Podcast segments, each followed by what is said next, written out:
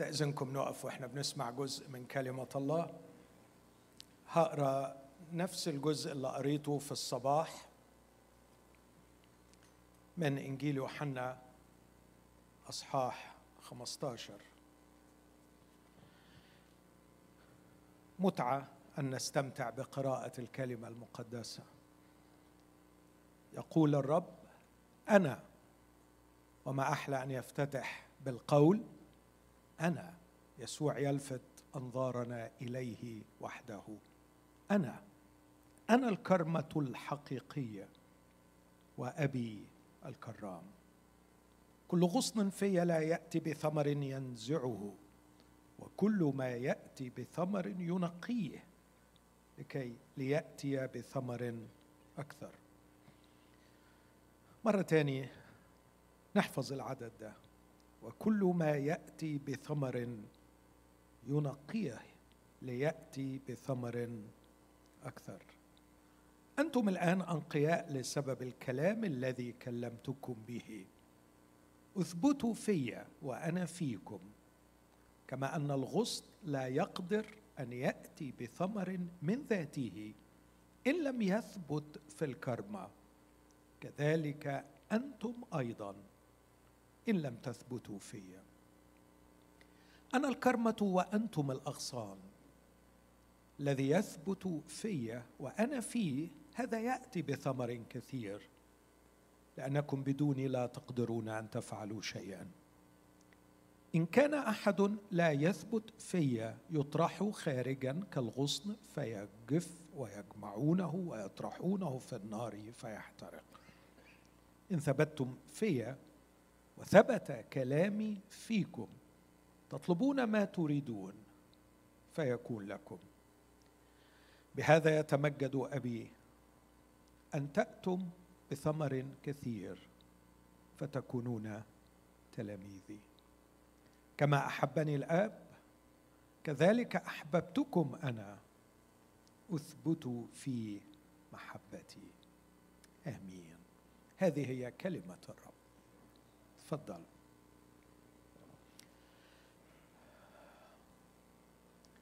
مرة تاني بقدم شكري العميق وامتناني للرب لأجل هذه الفرصة اللي من سنة إلى سنة يعطيني الرب إياها لكي أستمتع آه، مش بس بالشركة مع أحباء كثيرين أستمتع بالشركة مع أخي الحبيب الأسيس أمير.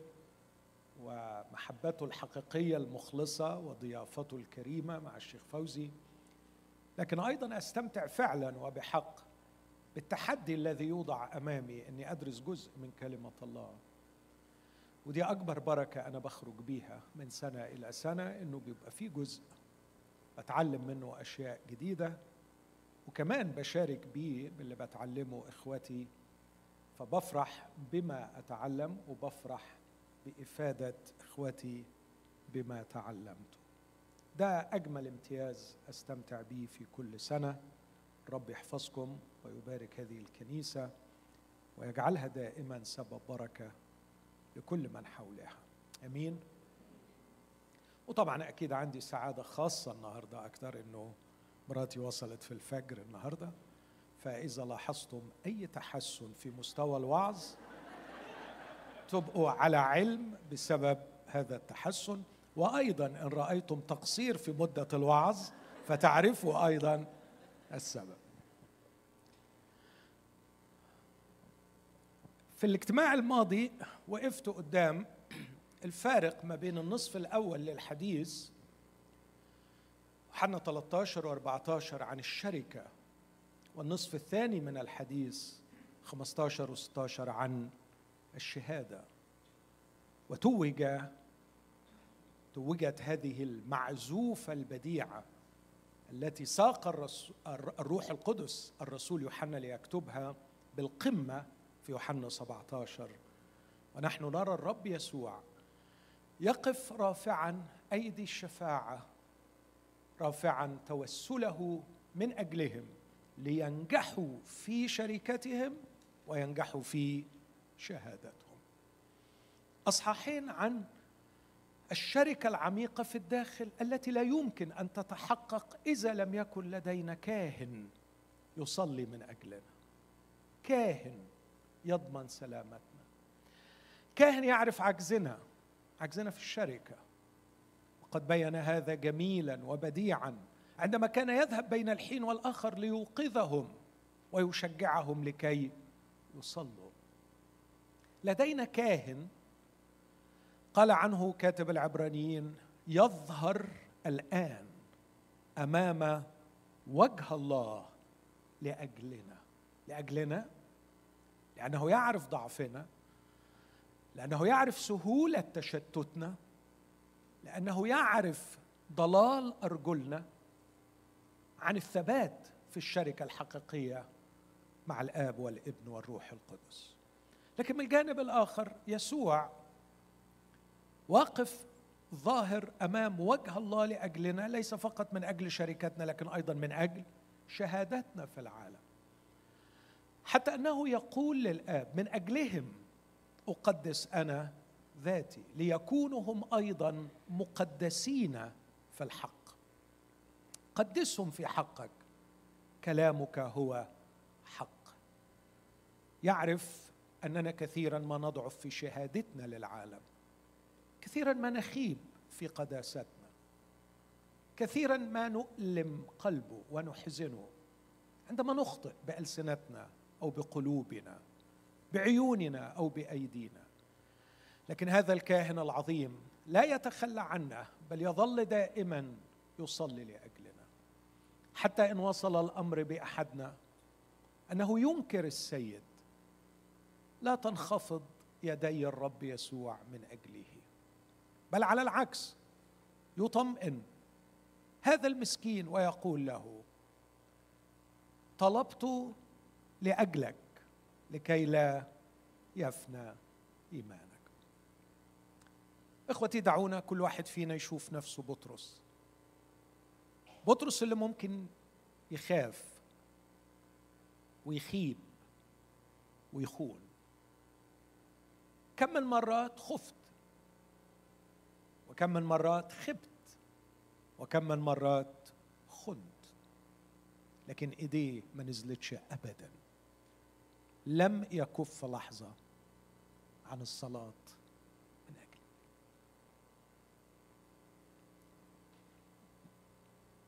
لا أعرف أين كنا سنذهب وأين كان سيذهب آلاف القديسين على مر العصور. هؤلاء الذين ثبتوا في التجارب سواء كانت إغراءات أو أسود جائعة تلتهمهم. كيف ثبتوا؟ كيف ثبتوا يا إخوتي؟ لا تبحثوا عن قوة شخصيات ولا عن قوة إيمان لكن ابحثوا عن روعة كاهن يصلي من أجلنا. إنه يظهر أمام وجه الله من أجلنا. أعتقد إن هذا هو ضماننا.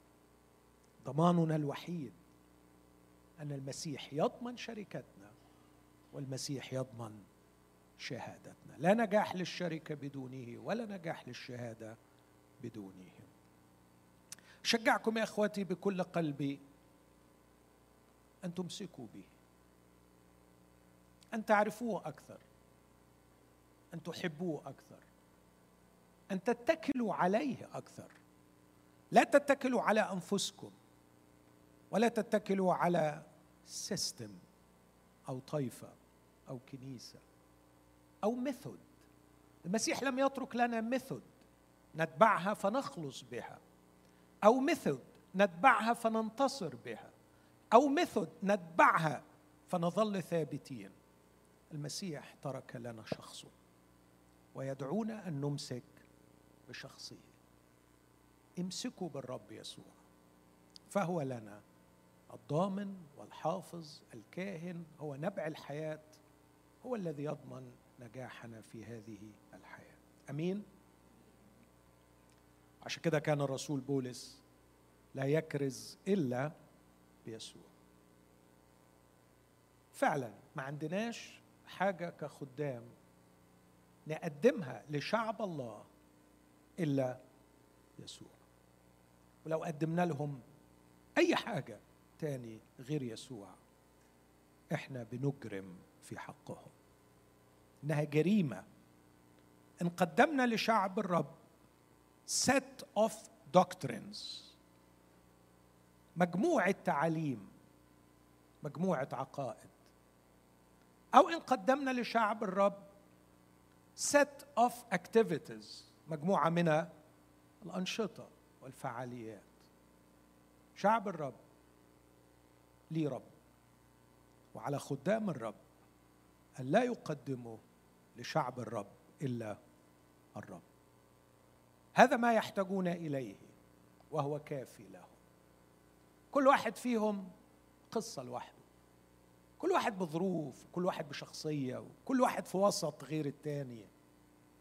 عبث أن تتصور أنك تملك مجموعة من الأنشطة أو الفعاليات تقدمها. لشعب الرب إذا صاروا طبقا لها نجحوا. كل واحد فيهم حكاية لوحده. لكن الجميع يشتركون في شيء واحد يحتاجون إلى المسيح. وعلينا كخدام للرب وليحفظنا الرب أمناء له. ألا نفعل إلا هذا الشيء الواحد. ألا نقدم لشعب الرب إلا المسيح. لم أعزم أن أعرف شيئا بينكم إلا يسوع وإياه مصلوبا لأننا لسنا نكرز بأنفسنا بل نكرز لكم بيسوع ربا وبأنفسنا عبيدا من أجلكم. الرب يسوع في هذا الحديث البديع يخرج بالتلاميذ إلى برودة الشارع. يخرج من دفء العلية إلى خطر الشارع والشارع خطير فعلا. الشارع ملبد بالأخطار. ففي الشارع يوجد رؤساء الكهنة ويوجد جند الهيكل ويوجد رجال بيلاطس ويوجد الخائن يهوذا في الشارع. ويسوع يخرج بهذا القطيع الصغير المسكين إلى الشارع. ويحملهم عبء شيء كبير وضخم. أن يشهدوا لله. أن يأتوا بثمر في هذا العالم. وأعتقد أن العقل تلقائيا سيقفز إلى هذه الحسبة البسيطة. أن يحاول أن يعرف الفارق بين الإمكانيات المتاحة وبين المطلوب. تريدنا أن نأتي بثمر في عالم خطير بهذا الشكل. ونحن مساكين. إحنا ثلاث أرباع كلامك اللي قلته ما فهمناهوش.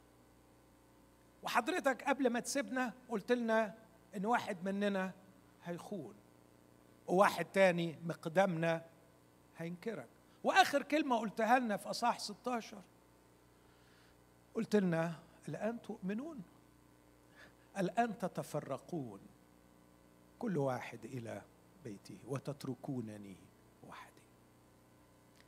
إذا استطعنا أن نحسب الفارق بين حقيقة أنفسنا وما نراه في أنفسنا من خيبة وضعف وبين هذا المستوى العالي أن تريدنا أن نشهد للآب في العالم كما شهدت أنت له. هذا مستحيل. هذا مستحيل. لكن الرب يفاجئهم بأجمل كلمة. على فكرة أنتم حسبتوها غلط. لأنكم بدأتوا بالفهم الغلط بسبب أذهانكم اليهودية القديمة. لقد تصورتم أني أؤسس نظاما جديدا بديل لإسرائيل إسرائيل الكرمة التي فشلت إسرائيل الكرمة التي أنتجت عنبا رديئا. وأنتم خايفين إن أكون بحطكم في نفس المكان. أنا مش بحطكم مكان إسرائيل. خالص. خلاص المشروع ده مشروع ما نجحش. لكن الله لم يتنازل عن رغبته وعن إصراره أن يكون على الأرض كرمة. تفرح الله والناس. لكن هذه المرة الكرمة ليست أحد إلا أنا. أنا الكرمة. الحقيقيه أنا الكرمة. أنا الكرمة. أنا الذي سيضعني الآب بدلا من إسرائيل. وإذا قرأتم النبوات ستعرفوا هذه الحقيقة. عندما قال لي صراحة أنت عبدي إسرائيل الذي به أتمجد. قليل عندي اسمعوا النص الجميل ده. قليل عندي أن تكون لي عبدا. لإرجاع اسباط يعقوب ورد محفوظي إسرائيل قد جعلتك خلاصي إلى أقصى الأرض. أنت إسرائيل الحقيقي. أنت عبد يهوى الذي فيه قد تمجد الله. أنت الذي حل في كل ملء اللاهوت جسديا. ليس في خيمة الاجتماع التي أفسدها بنو إسرائيل على أيدي أولاد عالي الكاهن. وليس الهيكل الذي دنسه منسى ابن حزقية عندما أقام سارية في قدس الأقداس وجعل الشعب يخون ويعبد الشياطين في هيكل الرب. لا الخيمة ولا الهيكل لكن توجد خيمة جديدة وهيكل جديد وتوجد كرمة جديدة. أنا هو الكرمة الحقيقية وأنتم الأخصار. إخوتي ده خبر مفرح. أتمنى أنه يجلب الفرح لقلوبكم. يوجد الآن اليوم في العالم توجد كرمة حقيقية وهذه الكرمة هي المسيح. أمين؟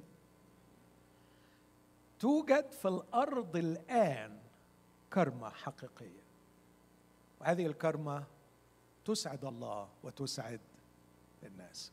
المطلوب مننا أن نبحث عن مكاننا في هذه الكرمة. مطلوب مننا زي ما هنسمع كلامه دلوقتي أن نثبت في الكرمة. المطلوب مننا إنه إذا كان هو بنعمته ركز معايا في الجملة اللي جاية دي. إذا كان هو بنعمته دون فضل لنا جعلنا أغصانا في هذه الكرمة ده بالنعمة فمسؤوليتنا إن إحنا نعمل إيه؟ نثبت في الكرمة. لا مطلوب مننا نخترع الكرمة ولا نزرع الكرمة ولا نوجد الكرمة. الكرمة موجودة يسوع في العالم اليوم. يعوزني الوقت أن أحدثكم. قد إيه ناس فرحانة بيسوع في العالم؟ قد إيه ناس بتكتشفوا كل يوم؟ قد إيه ناس بتكتشفوا قد إيه ناس بتختبر حلاوته بتدوقه؟ قصص يعني I'm not allowed إن أنا أحكي. لكن أذكر هذه الشابة المفكرة العميقة. اللي جت في مرة وهي في مستهل رحلة بحثها الدؤوب المكلف المؤلم. وهي بتقول لي تعبانة تعبانة تعبانة. مش قادر عقلي يستوعب إنه هو الله. مش قادر عقلي يستوعب. صعب علي صعب علي لقد تشكل عقلها عشرات السنين بحيث لا يمكن أن يستوعب مثل هذه الحقيقة. مش قادر عقلي يستوعب إنه هو الله. ومش عارفة. أنا في النو وير أنا مش عارفة روحي فين دلوقتي. تركت ما كنت فيه ولا أستطيع أن أقتنع مئة في المئة أنه هو الله. ما أعرفش ليه كنت طف شوية معاها. قلت خلاص وانت زنقه روحك ليه فيه؟ سيبك منه. سيبك منه. ورأيت كل علامات الصدمة والذهول على وجهها. كان رد الفعل يا نهار أسود! أسيبني منه؟ يعني إيه أسيبني منه؟ مش قادرة تقتنعي. انه هو الله. سيبك منه. قلت ما أقدرش ما أقدرش أسيبني منه. قلت له إيه اللي مخليك يعني لازقه فيه؟ قلت لي بحبه بحبه. قلت لها واضح إن في علاقة بينك وبينه تكونيش بتكلميه. قلت لي بكلمه. لها بتكلميه كتير. قلت لي كل يوم. قلت لها كل يوم بتتكلمي معاه؟ قلت لها وهو بيسمعك؟ قلت لها طبعا بيسمعني. قلت لها ما تقوليش كمان إنه بيستجيب. قالت له لا هو بيستجيب. قلت لها عجبي. بتحبيه؟ وبتكلميه. وبيسمعك. وبيستجيب. يبقى مين؟ يبقى مين؟ كان قلبها أسرع من عقلها في الاستمتاع بيسوع. الحزن كله على عقلهم ماسك بالحقيقة بس قلبهم خالي من يسوع. يسوع في كل حتة بيتحب. يسوع في كل حتة بيتاخد نصيب صالح. الكرمة موجودة في الأرض يا أحبائي. الكرمة موجودة في الأرض. والكرمة مثمرة ومفرحة لقلب الله والناس. الدعوة لنا لا أن نكون كرمة بديلة لإسرائيل ولا أن نوجد كرمة من أول وجديد.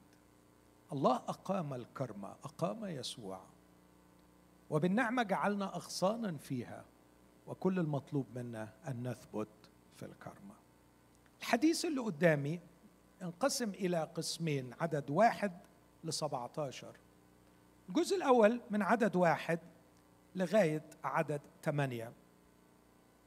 وفيه يتكلم الرب يسوع عن الثبات. ومن عدد تسعة لعدد سبعة عشر أيضا يتكلم عن الثبات. فالكلمة يعني السائدة في الجزء ده هي كلمة الثبات. إلا أنه من واحد لثمانية. عفوا من واحد لسبعة. آسف من واحد لسبعة يتكلم عن الثبات في الكرمة ثبات الغصن في الكرمة لكن الجزء الثاني من ثمانية ل 16 آه، من تسعة ل 16 يتكلم عن الثبات في محبته. والثبات في محبته مشروط بحفظ وصاياه بس ده مش هتكلم عنه. لكن أحاول ألقي بعض الضوء على الجزء الأول. ثبات الغصن في الكرم وكلمة ثبات دول يعني تقدر تترجمها سكنة استقرار. واضح جدا إن الطابع العام في الحديث ده هو الاستقرار السكن الاستمرار. كان الحديث في أصحاح 14 عن الاستقرار في الآب الحديث في 15 عن الاستقرار في الابن. دعوة للثبات في الكرمه أنا الكرمة الحقيقية وأبي الكرام. ليس لنا فقط يسوع الكرمة والذي بالنعمة طعمنا فيه كأغصان لكن بيقول لنا على خبر رائع أن الآب هو الكرام الساهر على رعاية هذه الكرمة. هو اللي ساهر وهو اللي مسؤول إن الكرمة تفضل تجيب ثمر. مش ده يطمن يا أحبائي أيضا. مش ده شيء مشجع. عارفين تحسوا كده الجو كله الجو المسيحي المختلف تماما عن اليهودية. في اليهودية كان على الشخص أن يتطهر في المسيحية مد رجليك وأنا أغسلك. أنا هطهرك. أنت ما بتعرفش تطهر نفسك. في اليهودية على إسرائيل أن يأتي بثمر. لكن إسرائيل ما عرفش يجيب بثمر. في المسيحية مسيح هيجيب الثمر.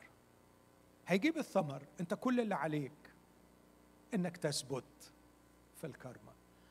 ومش بس تثبت في الكرمة لأنه هو الكرمة لكن كمان هو أقام لك الآب أو الآب أقام نفسه لكي يعتني بهذه الكرمة. فكل غصن يأتي بثمر ينقيه لكي يأتي بثمر. أكثر. أعتقد إنه واضح جدا هذا هذا المزيج البديع بين النعمة التي أعدت كل شيء وأيضا وضع المسؤولية الشخصية في حجمها الطبيعي. مسؤوليتي في 13 كلما اتسخت أقدامي أطلب منه أن يغسلني. مسؤوليتي في 15 أن أثبت فيه. مسؤوليتي في 14 أن أطيع وصاياه وأحفظ كلامه فإلي يأتي وعندي يصنع منزلا. عايز أقف شوية قدام حاجتين. الحاجة الأولانية الرب يسوع هو بيقول أنا الكرمة. أنا الكرمة الحقيقية. كلمة الحقيقية بالمقابلة مع الكرمة الرمزية اللي هي إسرائيل اللي فشلت. كيف كان يسوع هو الكرمة؟ هختار مشهدين من مشاهد حياته لأنه ده هيدينا فكرة. إيه اللي مطلوب مننا إحنا كمان في حياتنا المسيحية؟ المشهد الأول اللي بحبه جدا إنجيل متى أصحاح 12 بص معايا في هذا الجزء وأنت بتتفرج معايا على السماء وهي بتبص على يسوع باعتباره الكرمة. يسوع بيقول أنا هو أنا هو الكرمة الحقيقية. وأكيد أنت بتسأل وتقول يعني إيه يسوع يبقى الكرمة؟ هنشوف مش مشهدين يشرحوا لنا يسوع كالكرمة. في متى 12 عدد تسعة. طالع يسوع من بين الحقول في خناقة مع الفريسيين بيدافع عن التلاميذ. الردود بتاعته عليهم ردود بديعة. خلينا أرجع لورا شوية. في متى 12 عدد اثنين فالفريسيون لما نظروا قالوا له هو ذا تلاميذك يفعلون ما لا يحل فعله في السبت. بتوع الدين بيعيشوا ويموتوا بيدوروا حوالين مركز واحد. اللي يحل واللي ما يحلش. هم ما يعرفوش غير كده. الحلال والحرام في المسيحية. نتكلم في المسيحيه اللي يجوز واللي لا يجوز. واللي يجوز في الوجهين. اللي يليق وإلي هي دي هي دي الديانة. الديانة كلها عبارة عن هو ينفع ولا ما ينفعش. طب وإيه اللي ينفع نص نص؟ وإيه اللي ما ينفع؟ بس هو هو كده. وأنا بقول ده في المسيحية. فهم دول بتوع الدين. فرايحين يواجهوا يسوع. بيقولوا إزاي تسيبهم يعملوا ما لا يحل فعله في السبت بص بقى حبيبي أرجوك بص الكرمة استمتع بالكرمة. طبعا قناة الكرمة النهارده يعني من الممكن أن تستغل هذا الحديث. أنا أتكلم عن المسيح وليس عن قنوات تلفزيونية مع كل تقديري لقناة الكرمة طبعا. Just joking بس يعني. بص الرد بتاع الكرمة بص العقل بص الفكر. بص الحجة والمنطق. رد عليهم وقال لهم أما قرأتم ما فعله داود حين جاع هو والذين معه؟ كيف دخل بيت الله وأكل خبز التقدمة الذي لم يحل أكله له ولا للذين معه بل للكهنة فقط؟ واو. أنتوا بتقروا ولا ما بتقروش؟ يا بتوع الدين. الدين بيقول إيه؟ بيقول إيه الدين بتاعكم؟ قريتوا حضراتكم في الأسفار التاريخية هذه القصة اللي بتقول وعلى فكرة فعلا الدين نظارة انتقائية يلبسها رجال الدين لينتقوا بها نصوص يتسلطون بها على الناس. لا يقرؤون النص ينتقوا من النص ما يخدم الأغراض. احذروا من هذا يا أحبائي. لكن الكرمه الحقيقية اللي بتفرح الله والناس كان يصدمهم. أنتوا قريتوا؟ بتقروا؟ بتقروا إزاي؟ طب حضراتكم قريتوا حكاية داوود لما جاع راح للكاهن وخد خبز التقدمة وأكله وهذا الخبز لا يحل أكله إلا للكهن هتقول له إيه ده؟ حاجة من اتنين. يا إما تقول الكاهن غلطان يا إما تقول داود غلطان. والفريسي ده مستحيل يغلط في الكاهن ولا يغلط في داوود. عنده مأزق وهو يسوع شغلته يحطهم في مأزق. لكن اسمع كمان مش عاجبكم الأسفار التاريخية؟ خلينا نمشي شوية. أو ما قرأتم في التوراة أن الكهنة في السبت في الهيكل يدنسون السبت وهم أبرياء؟ إيه ده إحنا ما قريناش النص ده في التوراة خالص. هو إيه اللي بيقوله يسوع ده؟ يسوع بيقول الحقيقة أصل أنا بفترض فرض بسيط جدا آسف إني أفترضه إنكم أذكياء.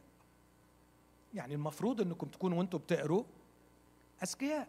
فأي شخص ذكي بيقرأ النص بيلاقي إن الكاهن أكتر شغل بيعمله بيعمله يوم بس عمال يقدم ذبايح عمال يقدم ذبايح. طب ده شغل ولا مش شغل؟ شغل. فالكهنه في السبت يدنسون السبت وهم هل يقدر حد يروح يقول للكهنة أنتوا كسرتوا وصية ربنا لأنكم بتخدموا ربنا يوم السبت؟ على فكرة أنا بخدم ربنا. ولو حابين تعرفوا وأنا ربنا. هو عايز يقول لهم كده. لكن بص الذكاء في قراءة النص. كشف وفضح شرهم في القراءة الانتقائية للنص ثم فضح غباءهم في القراءة غير الذكية للنص لكن بص كمان الثالثة خد الأول من الأسفار التاريخية خد الثانية من الأسفار التوراة أسفار موسى الخمسة. وبعدين ناقص له في كل العهد القديم الأسفار النبوية.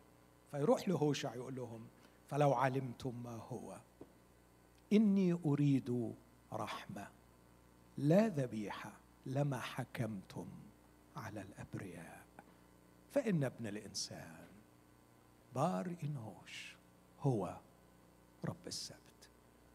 دي بقولها لكم في الآخر. مش ضروري تؤمنوا بيها مش ضروري تصدقوها لكن على الأقل أفحمهم من الكتب من الناموس من الأسفار التاريخية ومن الأنبياء. هذه الكرمة.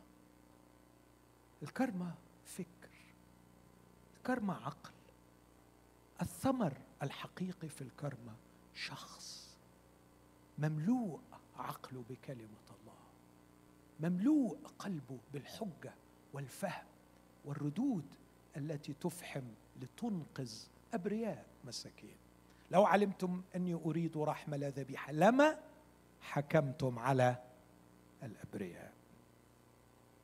حلو يسوع. أنا بشرح التعبير اللي في يوحنا 15 يسوع هو بيقول أنا الكرمه أنا الكرمة قدام الله. الكرمة اللي تفرح الله وتفرح الناس. دي من قضاة تسعة. لما طلبوا من الكرمة أنها تملك عليهم المثل الجميل اللي قاله يوثام قضاة تسعة 13 فالكرمة قالت أأترك مسطاري الذي يفرحون به الله والناس وأذهب لكي أملك على الأشجار؟ لا لا لا لا لا. اللي يعطي المعنى في الحياة ليس الملك لكن اللي يعطي المعنى في الحياة فاكرين الثلاث أسئلة؟ اللي يعطي المعنى في الحياة إني أعمل اللي بيقوله العلم النهارده العلم النهارده بيقول ال vertical transcendence إنك تبقى في علاقة مع ال transcendence and in horizontal transcendence تبقى في علاقة مع البشر. إنك بتتجاوز نفسك بتطلع بره نفسك من أجل الله وبتطلع بره نفسك من أجل الناس. دي لغة العلم النهارده والفلسفة وال clinical psychology لكن المسيح ببساطة في رمز جميل. أنا هو الكرمه الحقيقية اللي تفرح الله وتفرح الناس. عايز تعيش حياة لها معنى؟ حياة غنية حياة جميلة حياة مثمرة حياة تستحق إنها تتعاش كن غصنا في الكرمة. يعني فرح الله وفرح الناس. طب أفرح الله وأفرح الناس بإيه؟ To follow set of rules to believe set of doctrines? No. إنك تبقى زي يسوع. مش مجموعة عقائد ولا مجموعة يعني ممارسات لكن إنك تبقى غصن في الكرم. طب إزاي يعني أوصف لي؟ أهو ده اللي بعمله دلوقتي. عرفتوا أنا بحكي ده كله عشان أهو ده اللي بعمله ده. أنا بوصف مين هو؟ الكرمة إيه رأيكم فيه؟ عجبكم عقله؟ he's tough على فكرة right he's tough ولا ما كانش tough في الحتة دي. but soft برضه. جميل. يعني very tough على الجماعة دول. و very soft من ناحية تلاميذه لأنهم يا حرام كانوا إيه؟ جعانين وعايزين ياكلوا. حلو يسوع. جميل. مملوء بالرقة والعذوبة ليشبع الجياع. لكنه كمان زي الترس. الصلب لحماية احبائه وكيف يواجه هؤلاء الأشرار؟ وبيواجههم بالعقل بالمنطق بالحجة. يفحم كان يفحم. هم يقولوا كده الفريسيين لما علموا أنه أفحم الصدوقيين أفحمهم. هنا بيفحم الفريسيين. طلع من بين السنابل من بين الحقول خلص الموقعة دي وأفحمهم بثلاث ردود نزلت على دماغهم زي المطرقة خلص القضية دي وطلع. ما بيهداش يا أخي. ما بيهداش. تطلع من معركة. ثم انصرف من هناك وجاء إلى مجمعهم. راح على المجمع. راح على المجمع. يا رب يسوع اهدى شوي. انت طالع من خناقة. وبعدين انت هتدخل المجمع. يتهيأ لي انت عارف هم هيستقبلوك إزاي في المجمع. دول مش ناويين لك على خير دول مش بيحبوك. دول يعني قول حبيبي هروح وهواجههم. ليه بس يا رب يسوع؟ وبعدين النهارده السبت ريح النهارده. خد أجازة النهارده. يقول يا حبيبي في راجل يده يابس. وما أدراك بوجع النفس عند الرجل عندما تيبس يده. مش عارف يوكل عياله الراجل بيشتغل بإيده. مش كده؟ فالراجل بيرجع لبيته مش شغال لأنه ما عرفش يوكلهم. أو مش عارف يشيل طفله. رجل يده يابسة. لازم أروح له. بس لما هتروح له هيهيجوا عليك. وهيعملوا لك مشكلة. أنا بتاع المشاكل. مش بتاع المشاكل بيعمل مشاكل. لكن يقدر يواجه مشاكل. Tough يسوع. Toughness to face to confront. مش اللي بيهرب. هذه الكرمة. حلوة الكرمة؟ تحبوا تبقوا كده؟ تحبي تبقي كده؟ Soft and tough. رقيقة كيسوع قلبك يدوب على راجل ايده يابسة وعلى تلاميذ جوعانين. لكن فيري tough زي الأسد في الدفاع في الحماية في الحجة في المقاومة في مقارعة الفكرة بالفكرة والخطأ بالصواب ودحض وهدم الظنون. وكل علو يرتفع ضد معرفة الله. بولس كان طالع لسيده بولس كان حلو. كان يقول لإخواته حنينا إليكم كالمرضعة. مش كده؟ يعني زي الست اللي هتموت ترضع عيالها. ومن ناحية تانية يقولوا مستعدين أن ننتقم على كل عصيان. رهيب. واخد من حبيبه واخد من سيده شوية أو شويتين بولس. فدخل المجمع. وإذا إنسان وجميل لما يقول إنسان لأن القضية الكبرى عند يسوع هي الإنسان. حكايته الحكاية. ما عندوش حاجة في الدنيا غير الإنسان. وأتمنى إن المسيحيين تكون قضيتهم الإنسان. أمين يا حبايب الرب؟ تكون قضيتكم الكبرى مش طوايفكم مش طوايفكم مش طوايفكم اهتموا بكنائسكم واخدموها بكل طاقتكم. لكن وأنتم في كنائسكم. اعرفوا أن غرض الكنيسة على الأرض هو الإنسان والكنيسة الحقيقية هي التي تخدم الإنسان. أوعى تعيش من أجل حزب. لا لا إحنا ما بنسميهاش أحزاب بنسميناها طائفة. فرقت كتير نضحك على روحنا. لا إحنا مش متحزبين. إحنا بس طائفيين. نضحك على روحنا. لا شيء بتحزب أو بعجب. لكن ليكن فيكم فكر الكينوزس. ليكن فيكم هذا الفكر الذي في يسوع المسيح الذي إحدى القراءات مع أنه في صورة الله أخلى نفسه اخذا صورة عبد. عشان يرفع الإنسان عشان يخلص الإنسان. قضيته الكبرى هي الإنسان ولتكن قضيتنا كمسيحيين هي حب الإنسان وبذل النفس من أجل الإنسان وتوصيل بشارة خلاص الله للإنسان. فسألوه قائلين هل يحل الإبراء في السجود؟ لكي يشتكوا عليه. فقال لهم أي إنسان منكم يكون له خروف واحد؟ فإن سقط هذا في السبت في حفرة أفما يمسكه ويقيمه فالإنسان كم هو أفضل من الخروف. اذا يحل فعل الخير في السجود ثم قال للإنسان مد يدك. فمدها فعادت صحيحة كالأخرى. واخدين بالكم الفرق بين الرد على بتوع اللي بياكلوا والرد على المجمع؟ في فرق كبير.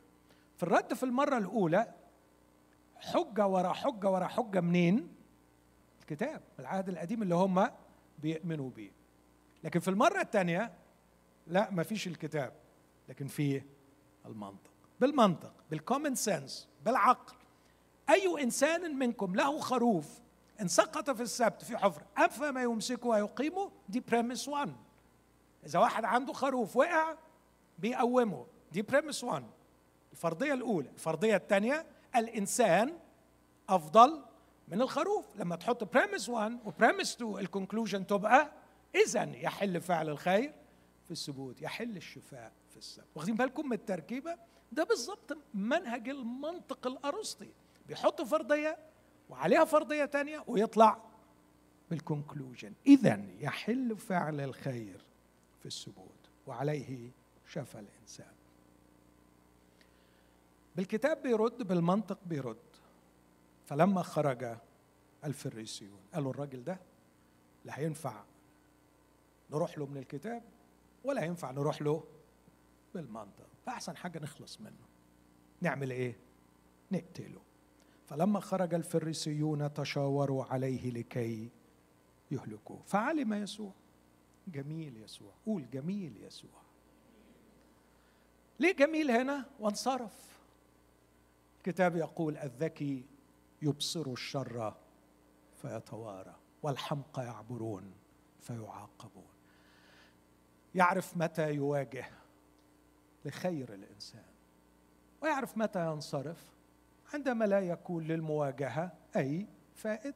لو مفيش فايدة من المواجهة يبقى ملهاش لازمة. لكن في المرة الأولى هواجه لأن التلاميذ جعانين في المرة الثانية هواجه لأن في راجل يده يابسه لكن حيث لا يوجد خير سيتحقق لا داعي للمواجهة. علم يسوع فانصرف من هناك. بس وهو ماشي. طالع من شقة شغل يوم ده يوم السبت على فكرة ده يوم الراحة. الكلام ده كله في يوم الأجازة. فشغال شغال ومرتين يتعرض لهجوم ويرد وبعدين أخيرا يعني كملت الحكاية بمحاولة اغتيال. تشاوروا عليه لكي يهلكوا. فواخد بعضه وماشي. وأنا أزعم بسبب تقديري لرقة مشاعره وحلاوة نفسه إنه طلع وقلبه مكسور. من شر رجال الدين اللي لا بيرحموا الجعان ولا بيرحموا العيان. أدي اللي بيعملوه رجل فطالع قلبه مكسور. ولما ظهر واحد هيوكل الغلابة دول ويشبع ويشفي تشاوروا عليه لكي فطلع قلبه حزين مهموم. يا دي المصيبة اللي وصلت إليها إسرائيل. بيبص وراه ليه جمع كثير. ما عندكش وقت تفكر فيما فعله فيك إسرائيل. في جمع كثير يتبعك يحتاج إلى الشفاء. يقول الكتاب كلمات جميلة. وتبعته جموع كثيرة فشفاهم جميعا. وأنا يتهيأ لي اسمعوني اخوتي في اللي بقوله. تالي انه ما شفاهمش بكلمة لكن كعادته. في إنجيل لوقا 44 وضع يديه على كل واحد وشفاهم. تالي هو كان بيحب ياخد كل واحد على جنبه ويحط إيده عليه ويشفيه لأن هو كان بيستمتع. بيستمتع بالتواصل الشخصي بيستمتع بال... بهذا هذا اللقاء بينه وبين الإنسان بيحب الناس ويتواصل مع فشفاهم جميعا خدوا منه قد إيه بقى؟ ما أعرفش جموع كثيرة جموع كثيرة. فشفاهم جميعا. بصلي من قلبي إن الروح القدس بيكون بيرسم في خيالنا الكرمة. آدي يسوع يا جماعة. آدي يسوع في عقله. آدي يسوع في قلبه. آدي يسوع في حجته. وآدي يسوع في مشاعره. والخير يجول يصنع خيرا يشفي جميع المتسلط عليهم. إبليس. وأوصاهم أن لا يظهروه تفسيرات كثيرة ليه أوصاهم أن لا يظهروه مش وقته. لكن أنا عايز أقف هنا بقى إن السماء ما حبتش تضيع الفرصة دي وأرادت إنها تشرح لنا حاجة عن الكرمة يقول لكي يتم ما قيل بإشعياء النبي القائل؟ هو ذا فتاي الذي اخترته حبيبي الذي سرت به. ده غزل ده صح؟ أب بيتغزل في مين؟ في ابنه.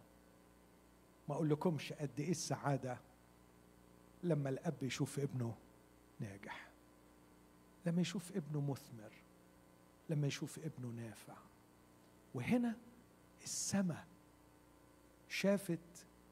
المسيح الآب شاف ابنه ناجح شافه بيسره فبقول يا سما اتلمي تعالي اجتمعي وانظري ابني. يا أرض اشهدي هذا هو ابني لا ما قالش ابني هو ذا فتايا فتايا فتايا عارفين لما نحب ندلع اولادنا نصغرهم مش كده؟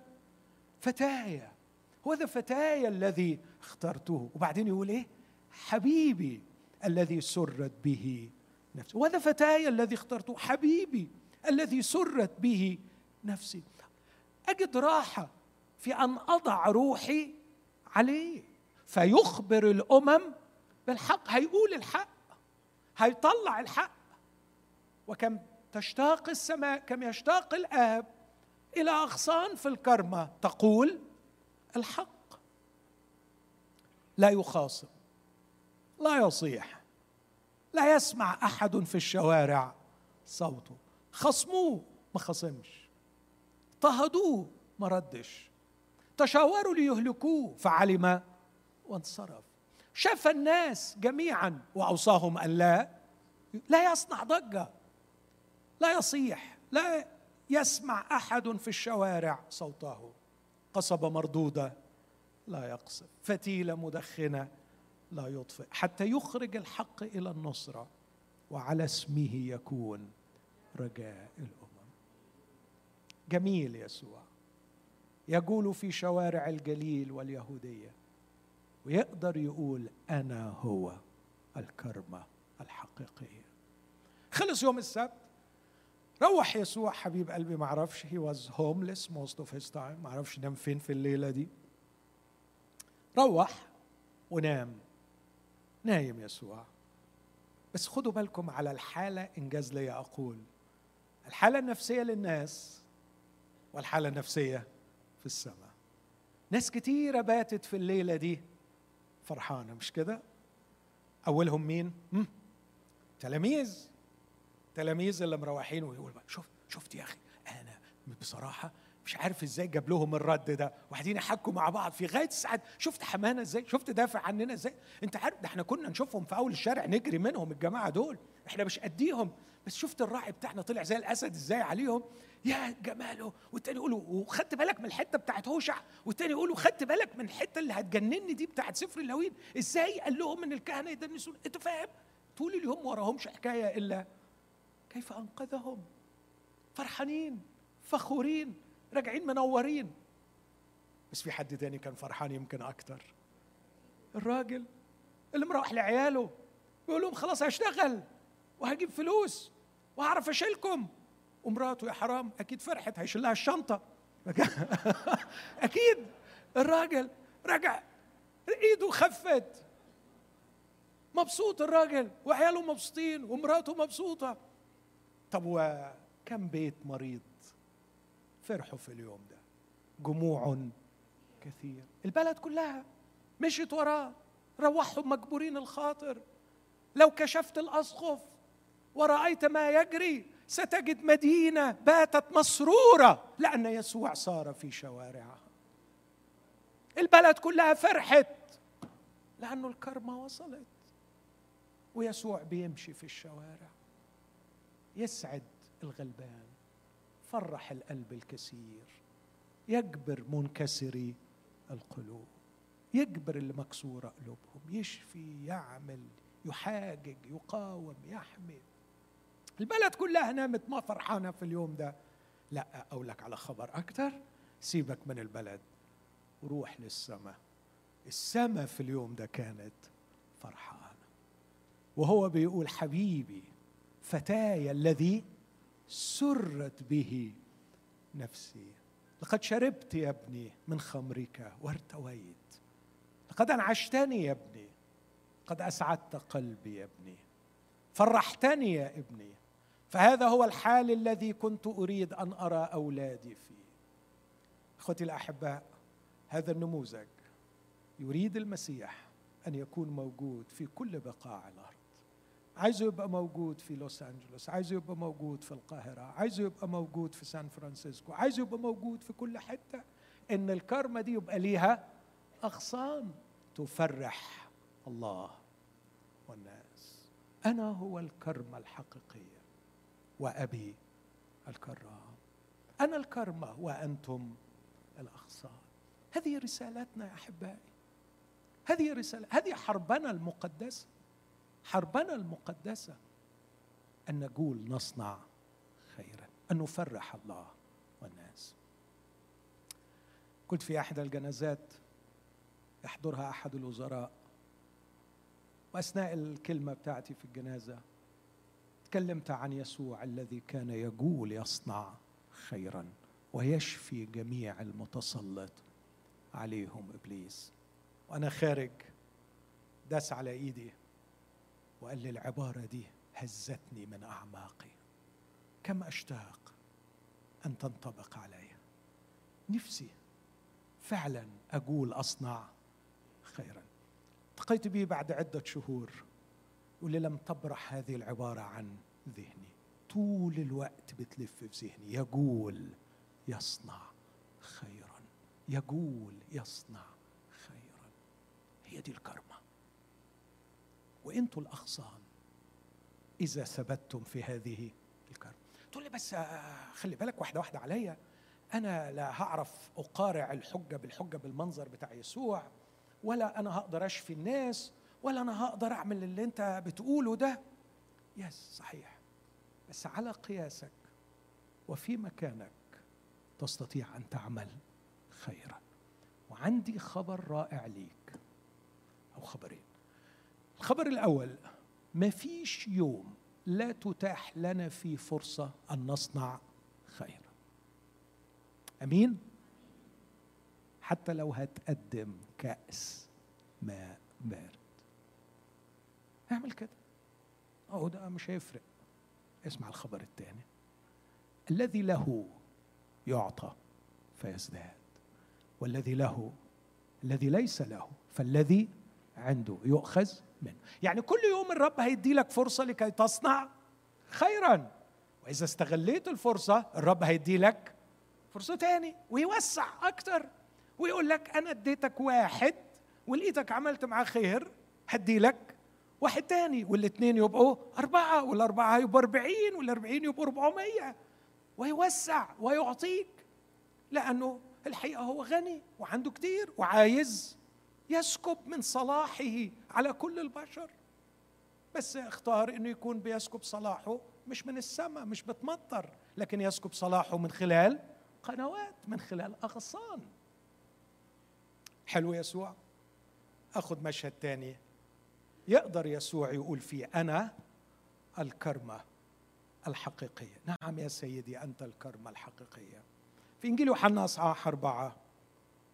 فلما علم الرب أن الفريسيين سمعوا أن يسوع يصير ويعمد تلاميذ أكثر من يوحنا. مع أن يسوع نفسه لم يكن يعمد بل تلاميذه. ترك اليهودية ومضى أيضا إلى الجليل نفس الفكر. سمع انهم هيدخلوا معاه في خناقه خد بعضه وعمل إيه؟ انصرف وانصرف. مع أنه الإشاعة مش مظبوطة. هم سمعوا أنه يسوع عمال. يعمد وهو ما كانش بيعمد اللي كانوا بيعمدوا هم خلاص بقى مش مش هضيع وقتي. فخد بعضه وانصرف.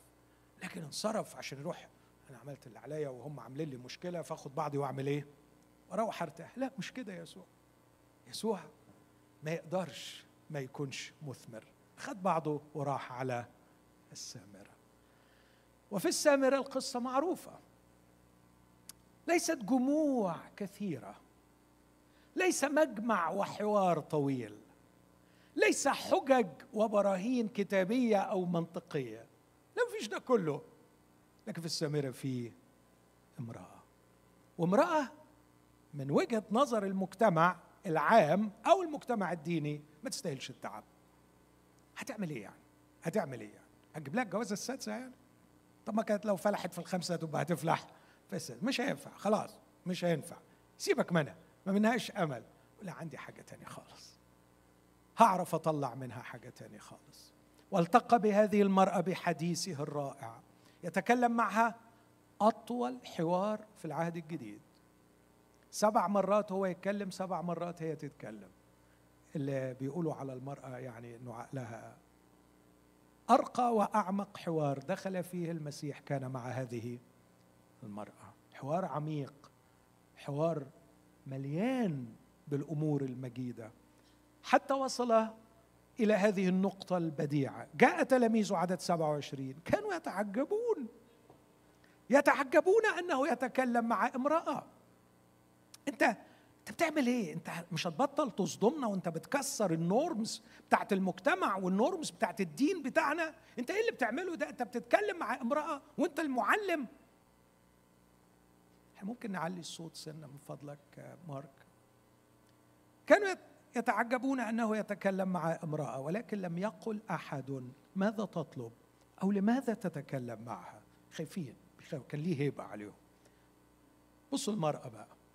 المرأة خارجة بدري أو خارجة في وقت صعب لكي تستقي. تركت المرأة جرتها. تعبير ممكن يتوعظ عليه وليهم حق اللي وعظوا عليه. تركت المرأة جرتها ومضت إلى المدينة. She found something better في حاجة جديدة خالص.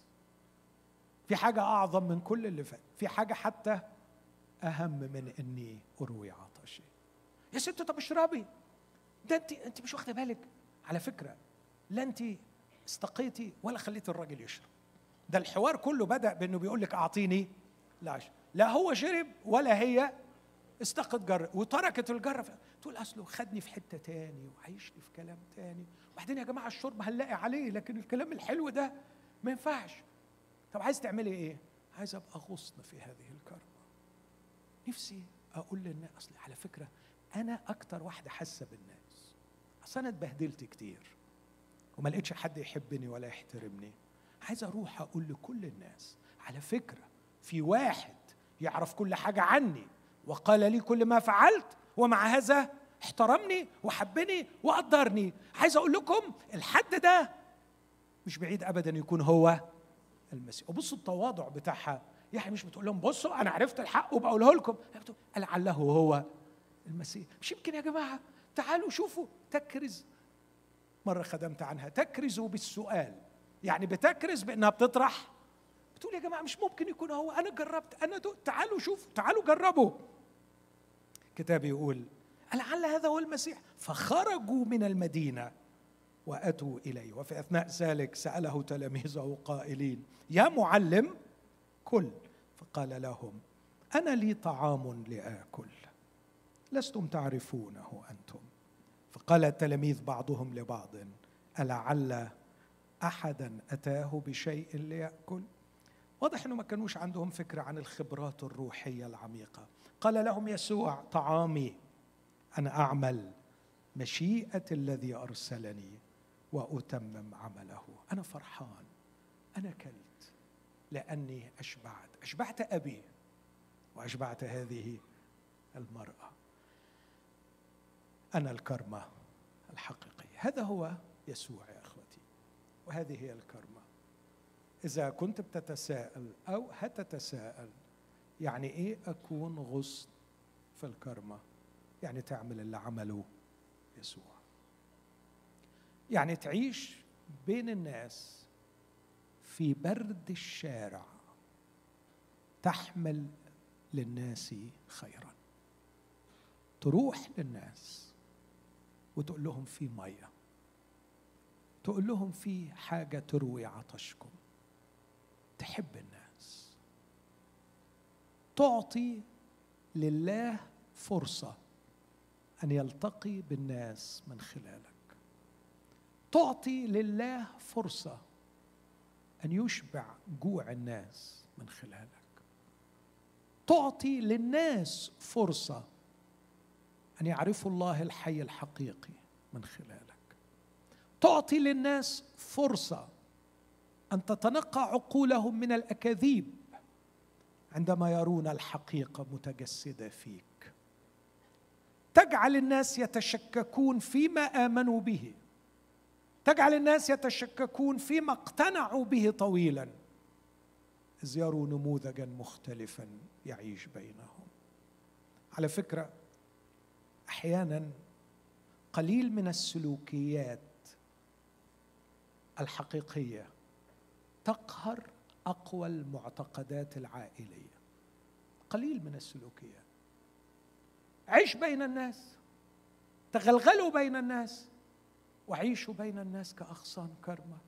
تحب الله وتحب الناس. تتجاوز عن نفسها. تخرج عن نفسها. في اتجاه الرأس إلى الله لتفرحه. يا رب عايزنا نفرحك إزاي في الناس دي؟ وتخرج متجاوزة ذاتها وأنانيتها ونرجسيتها ودورانها حول نفسها وتخرج للناس يا رب كيف أسعد الناس دي؟ كيف أفرحك وأعمل مشيئتك؟ كيف كيف أصنع خيرا للناس دي؟ هو هو الشخص ده يستفيد مني إيه؟ يستفيد مني إيه؟ لاحظ مش أنا أستفيد من الزبون ده إيه؟ لا أنا أقدر أنفع الشخص ده بإيه؟ مع كل عميل بتلتقي بيه مع كل مريض بتلتقي بيه مع كل شخص في عملك. اسأل الرب السؤالين دول. يا رب إيه مشيئتك اللي عايزني أتممها مع هذا الشخص؟ والسؤال الثاني يا رب ما هو الخير الذي يمكن أن أصنعه لهذا الشخص؟ إيه الخير اللي ممكن أعمله له؟ وهتلاقي الرب يعمل معاك حاجات عجيبة. هتلاقيه يقودك إلى الارتجال إلى الإبداع إلى الابتكار. فمش هتلاقي روحك حافظ عمال تنفذ حاجات. لكن مع كل حد الرب يقودك إلى إبداع جديد هو يفرح به والناس تتبارك به أنا الكرمة الحقيقية وأبي الكرام. هختم. هختم. بجد هختم.